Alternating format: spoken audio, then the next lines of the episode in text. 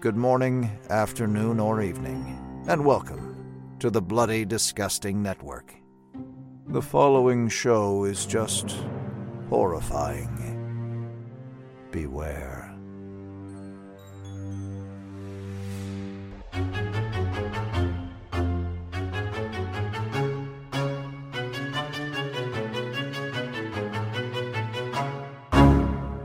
We're gonna carry on and plan the sequel, cause let's face it, baby, these days, you gotta have a sequel.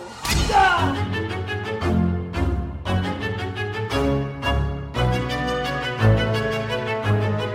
And welcome back to Micro Queers. It's your bi weekly queer horror short roundup, and I'm Joe. And I'm Trace, and we're going to be discussing Rose McGowan's short film Dawn, which, um, whew, hmm really, really uh, hits you over the head with that one. It's not at all what you expect, right? I mean, you know, it's it's interesting. I watched it twice in preparation for this. So I watched it the first time, and I was like, "Oh man, that's heavy." And I Mhm. actually forgot that it starts with an in media res Yeah. like scene, and I was like, "That's weird that I forgot that happened." it's relatively brief, yeah. And maybe before we get too far into it, folks, if you haven't seen the short, Dawn is about a quiet young teenager who longs for something or someone to free her from her sheltered life. And oh boy, if that description isn't, uh, it's a bit misleading. Well, I mean, it's kind of, she is freed from her sheltered life. oh dear, that's not very nice I know. at all, is it? no, it's not. No, but so again, yeah, this is directed by Rose McGowan, but I also do think we should point out that the writers of this short, it's M. A. Mhm. Fortin and Joshua John Miller, aka the uh, queer partner duo who also wrote The Final Girls, and it's a bit of a tonal shift. Uh, yeah, it's got the darker elements of the Final Girls in it.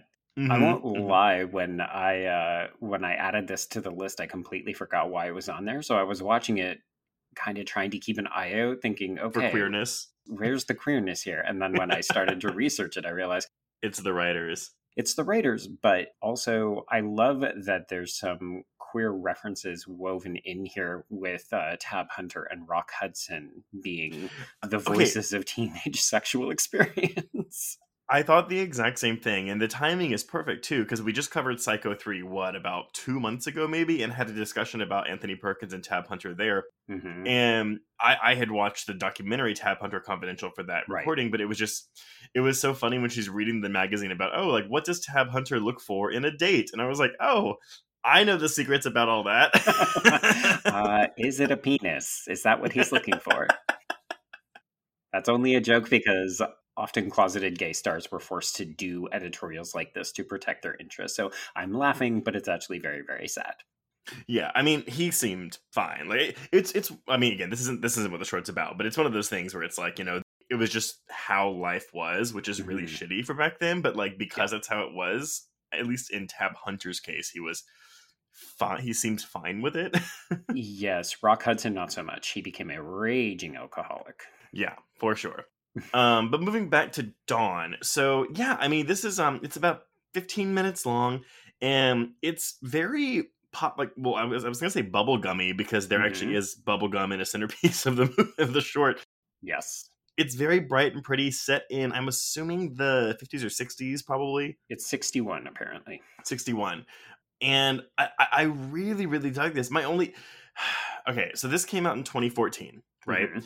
This is pre Me Too movement, which is that that is an important context to put it in because we both know that Rose McGowan has been a, a loud voice in the Me Too movement, Correct, yes. and I do wonder because at first I was thinking like, well, is this like autobiographical? Because even though I mean, spoiler alert, everyone, Dawn is you know killed at the end of this short.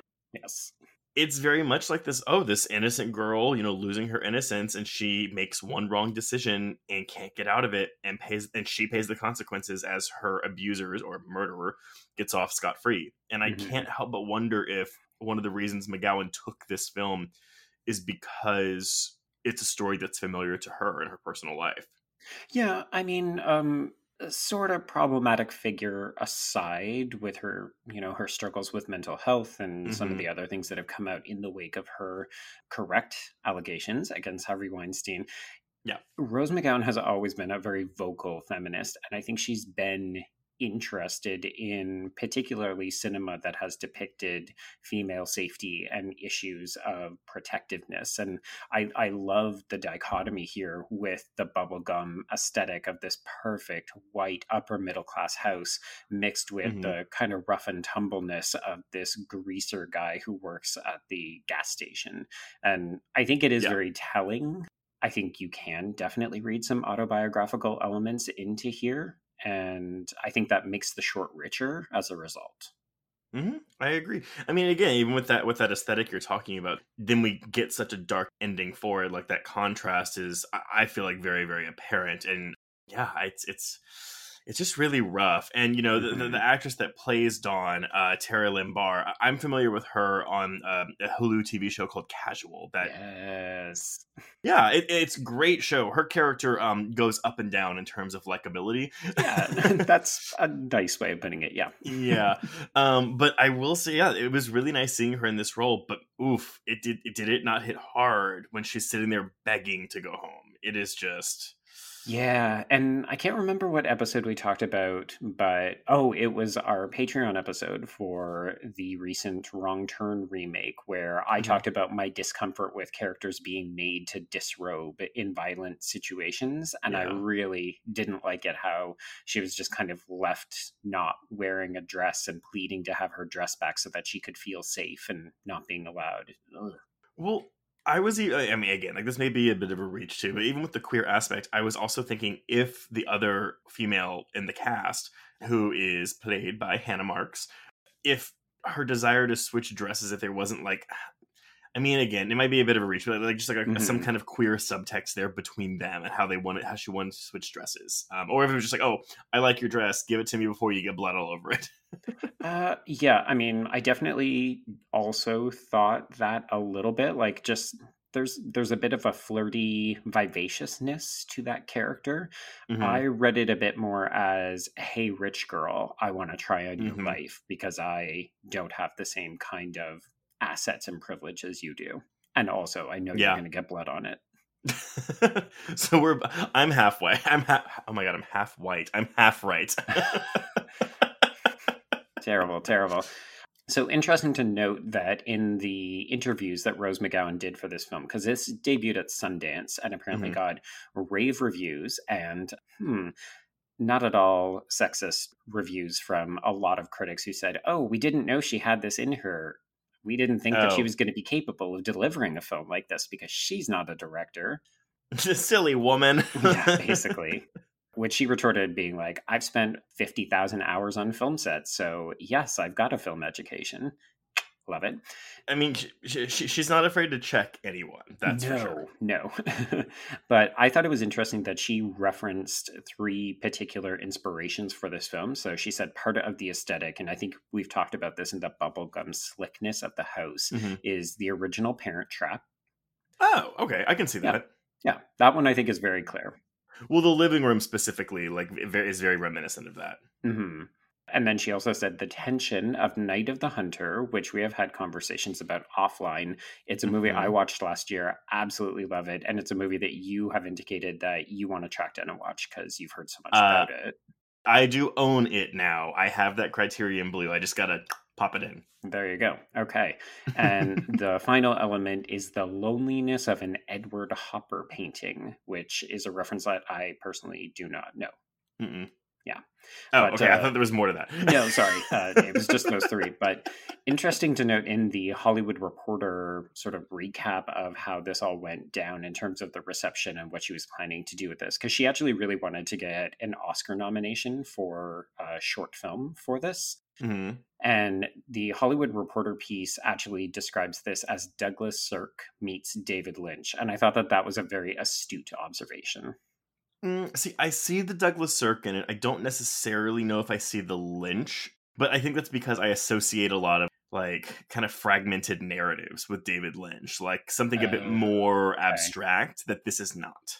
Right. So I think a lot of people specifically with regards to things like Twin Peaks and Blue Velvet, they'll talk mm-hmm. about the dirty, grimy messiness that hides under civilized society, particularly in mm. the suburban okay. lifestyle. So I think the suggestion that, you know, even at the end of the short, when the guy who murders her reveals his motivation, and it's literally just he wanted to see what it felt like.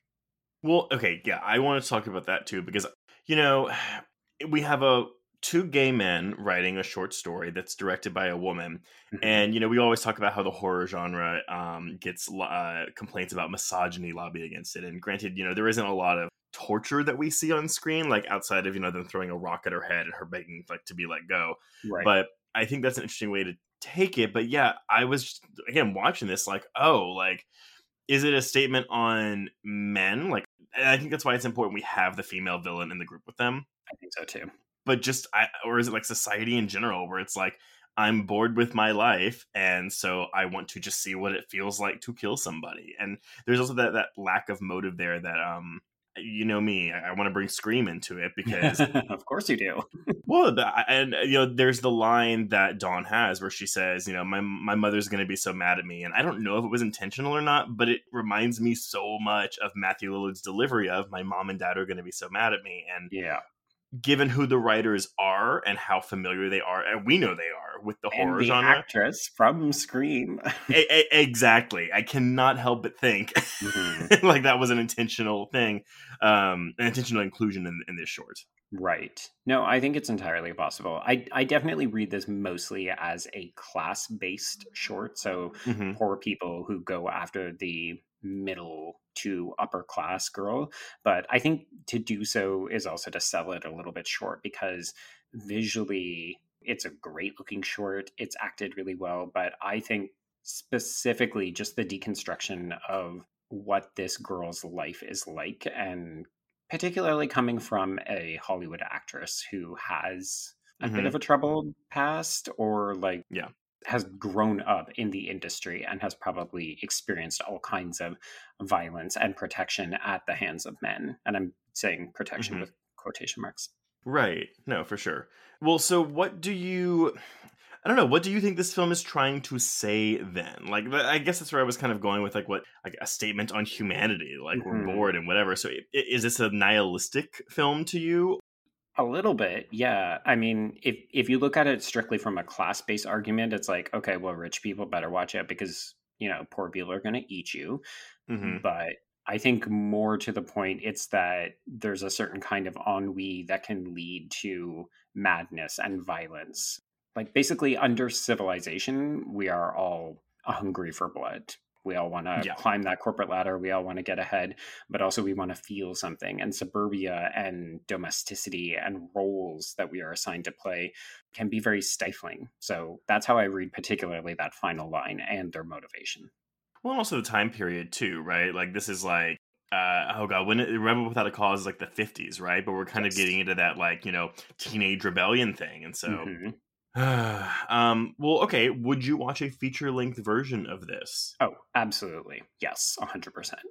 Would you end it like so? Okay, would it be more like Dawn's journey, and then it, it still ends the same way, or is the ending of this short like I don't know, like the middle of the first act or something, or the, sorry, the middle of the film? Yeah, there's a lot of sort of tantalizing opportunities like I can imagine what this would be like if Dawn is kind of like your uh your Janet Leigh character, right? And then she's killed off and then maybe the rest of the film becomes her parents trying to hunt these killers down or yeah. even like some kind of court trial, particularly if it's in the 60s where we're talking about repression and conservatism, then I think it would make a lot of sense. But part of me would like to see I don't know, I would want to see Dawn at least get more screen time at the very minimum. Right. Well, I mean, it, and it's called Dawn, so it's right. like. But again, that, that that, that that could be a really fun misdirect where it's like, oh, your title character gets killed, or mm-hmm. in the, even in the case of Rebecca, where it's like, oh, your title character's not on screen yeah. for the entire runtime.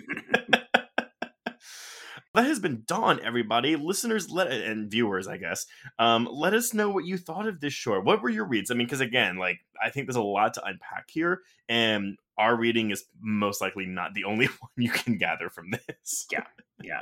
This is pretty open. I think people can take a lot of different things away from this. So yeah. Um, and let us know what you thought and let us know what you want to see from a feature length version. But um, until our next episode of Micro Queers, we can cross out Dawn. Yes, and cross out micro because you stole my line, you dick. Oh yeah. Well, no, okay.